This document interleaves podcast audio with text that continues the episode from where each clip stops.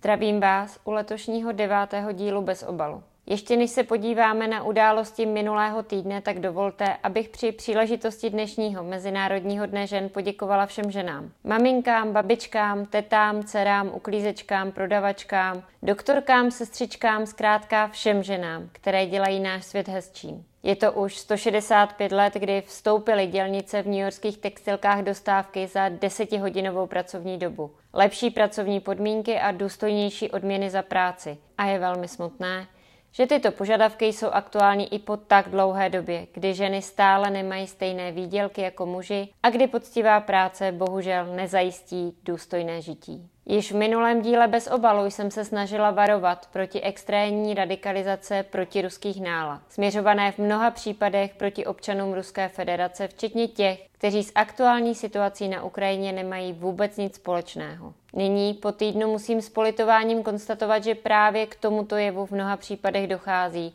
a ze slovníku některých bojovníků za jednu jedinou pravdu mnohdy až mrazí. To, odkud tato slova pochází, je pak sice paradoxní, ale bohužel ne tolik překvapivé. Například Jakub Janda. Ředitel politické neziskovky Evropské hodnoty opět dokazuje svou absenci jakéhokoliv studu, když prohlašuje každého mrtvého ruského vojáka výhrou. A se slovy není radostnější chvil, než sledovat sestřelování ruských letadel ukrajinskou protileteckou obranou nad ukrajinskými městy, je pišný na to, že i české zbraně napomáhají krve prolití a vyhasnutí mnoha mladých životů. Říkám si, jak zvrácené hodnoty musí mít někdo, kdo označuje sestřelování letadel a s tím spojená úmrtí jako nejradostnější chvíle v životě. Každopádně právě na takových hodnotách Evropa rozhodně nestojí. A panu Jandovi moc přeji, aby jeho život přestal být jednou tak moc smutný, že mu největší potěšení v životě bude způsobovat zpráva o smrti jiné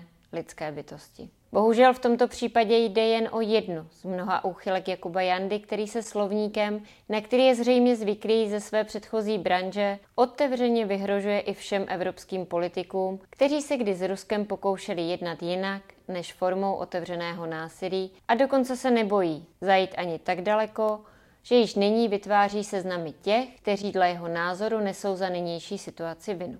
Absolutně nerozumím tomu, z jaké pozice se nikým nevolený pan Janda, který se raduje ze smrti lidí, staví nově i do role soudce. Z této rétoriky mě bez legrace mrazí. Děsím se toho, aby se jednou někdo s morálním kreditem pana Jandy ocitl ve funkci cenzora, tedy pardon, pověřeného úředníka pro dezinformace, kterou nově chystá Fialova vláda. Personální politikou této vlády bych se bohužel nedivila už vůbec ničemu. Každopádně bych se nerada dočkala toho, aby nám to lidé s hodnotami pana Jandy rozhodovali o tom, která pravda je pro občany České republiky tou jedinou správnou a před kterými informacemi musí být naopak Češi chráněni. Proti zřízení takové funkce jsem už jen z principu svobody slova a svobody přístupu k informacím a osobně se domnívám, že si tímto krokem zaděláváme na velmi nebezpečný precedent.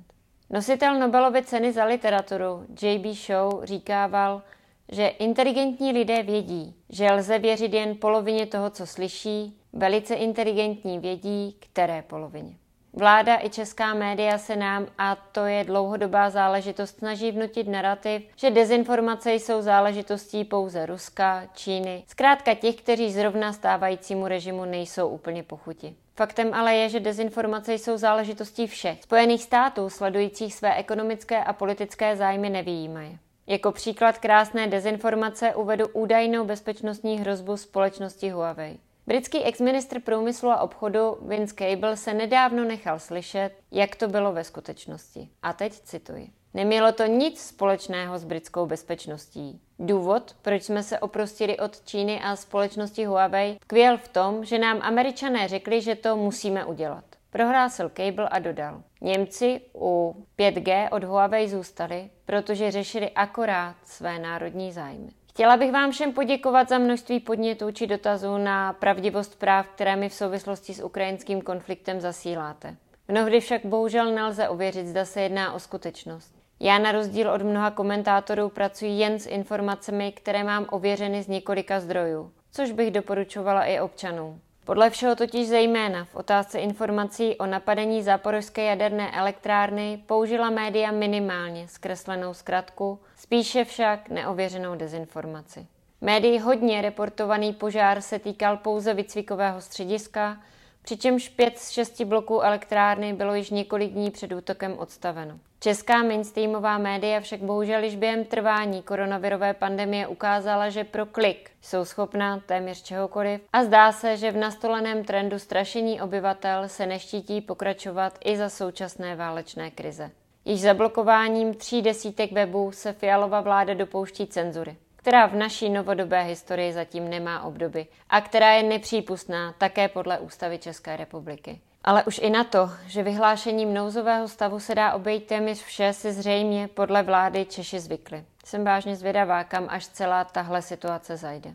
Celá protiruská hysterie, kdy se přejmenovává ruská zmrzlina, ruské vejce a brzy možná i ruské kolo, mi připomíná takzvaný mekartismus. Jméno mu propůjčil fanatický americký senátor Joseph McCartney, který za každým levicově smýšlejícím občanem viděl sovětského agenta. Mimochodem v souvislosti s politickými procesy v rámci mekartismu se USA prověřovalo podle různých pramenů děsivých 14 milionů lidí. Termín jako takový vznikl v 50. letech v souvislosti s vysokou mírou politických represí proti tamní levici a cílenou snahou o šíření strachu mezi obyvatelstvem tedy definicí, která dokonale popisuje i současné dění v Evropě. Na závěr dovolte, abych znovu zopakovala, že nesouhlasím s vojenským řešením ukrajinského konfliktu. KSČM je principiálně protiválečná strana usilující o mír. Stejně tak chápe nutnost pomoci lidem postiženým válkou. Nerada bych ale, aby v návalu solidarity s prchajícími Ukrajinci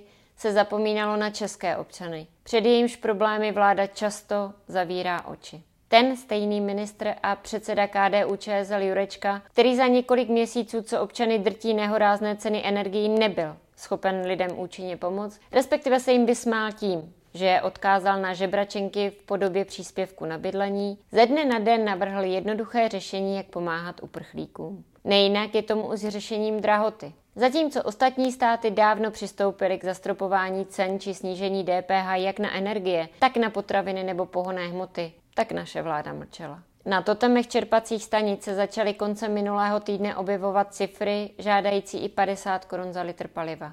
Ale vládu to moc nezajímalo a raději posílala stovky tisíc litrů pohoných hmot na Ukrajinu. Ještě déle řeší Česká republika obrovský problém s bydlením, respektive jeho nedostupností pro běžné občany. Je obdivuhodné, jak zvládla města, kraje i ministerstva zareagovat na bytové potřeby utečenců ale dle statistik, že je 62 tisíc českých rodin v bytové nouzi a ztrátou bydlení je ohroženo 400 tisíc našich občanů, z toho dokonce 100 tisíc dětí. Dočkají se i oni pomoci? Právě pocit možnosti spolehnutí se na vlastní stát by měl být primárním cílem vlády, kterou si lid volí. Veškerá pomoc na naše území přicházejícím Ukrajincům je sice hezká věc, já ale rozumím rovněž frustraci lidí, kteří mají často problém se na úřadech domoci svých práv a vyřízení takového invalidního důchodu nebo příspěvku na péči o osobu blízkou se pro mě mnohdy stává několika měsíčním maratonem, aby pak tito lidé viděli, jak ty samé české úřady bez problémů zvládají registrovat k pobytu tisíce lidí z Ukrajiny za den. Ráda bych se dočkala toho, že česká byrokracie bude fungovat stejně pružně a efektně i běžně pro naše lidi a nikoli pouze v situaci, kdy je třeba zachraňovat někoho jiného. Rozhodně nechci spochybňovat význam pomoci pro válečné uprchlíky, jen by mě zajímalo, odkud vláda najednou zázračně čerpá pro tuto pomoc prostředky a dodávky zbraní za více než půl miliardy korun, když od ní zároveň poslední měsíce posloucháme, že si naši občané musí utahovat opasky. Ráda bych vládní koalici ODS, KDU, ČSL, TOP 09, Pirátů a Stanu připomněla. Mají opasky často utažené už na doraz.